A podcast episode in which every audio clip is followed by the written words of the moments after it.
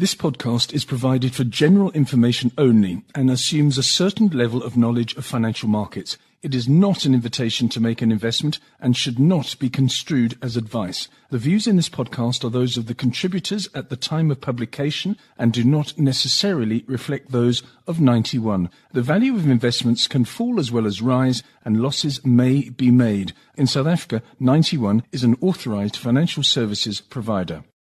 Welcome to this 91 Investment Views 2022 podcast. With me is Stephanie Niven, who is a global sustainable equities investor.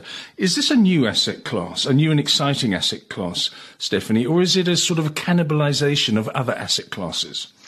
Hi, Lindsay. It's really great to be here today and to really talk about something that's so topical and, and emerging. And, and for me, global sustainable equity isn't a new asset class. It's an orientation in perspective. And that orientation really has two interwoven elements.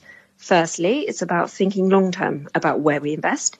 And secondly, it's about thinking more holistically about how we invest. It's about considering the broader impacts of our investments on the world in which we live. And, and ultimately, over time, there should be no conflict whatsoever between the interests of stakeholders and shareholders. It's not about one group of stakeholders versus another. It's about long term stakeholders versus short term stakeholders. And for us at 91, we see sustainability as the future. So we believe in a sustainable future that increasingly prices and values externalities. So if I just back up and give you a quick definition of externalities, these are the costs imposed or the benefits conferred on others that are not taken into account by the person taking the action. And this has been really interesting to watch. So in the last 18 months to two years, we've really seen the carbon externality begin to be noticed by the market. So we've seen a real change in the response of investors to businesses that are carbon emitting that really don't consider their carbon footprint in the way they operate their business. And we at 91 see that as the start of a broader trajectory. So this is the dawn of a much wider reaching change where we will see externalities beyond carbon, so beyond that natural kind of capital side of things, begin to matter. So here we're talking about impacts on human capital, on social capital, and on financial capital. And we're really looking here at how markets are beginning to consider sort of relatively nebulous at the moment concepts such as financial inclusion or broadening healthcare access or even sort of infrastructure development.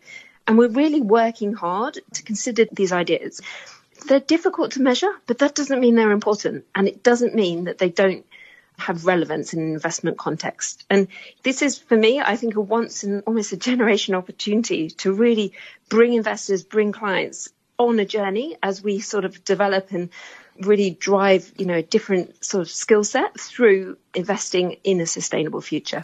I can hear your enthusiasm, which is actually very gratifying. What about the sustainability aspect? Because there are different degrees of sustainability. How many companies are out there that meet your, what are probably very stringent sustainability criteria? That's the first part of this question. Secondly, looking forward to 2022 and in the wake of COP26, are you excited about 2022?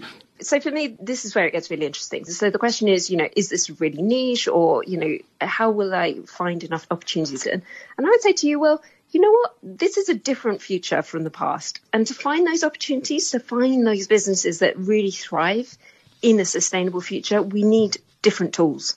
So we need different techniques, different analytical approaches. We need different ways of thinking about how businesses are creating value. And for me, one of the things I've really been developing and thinking about a lot is how to think about corporate culture.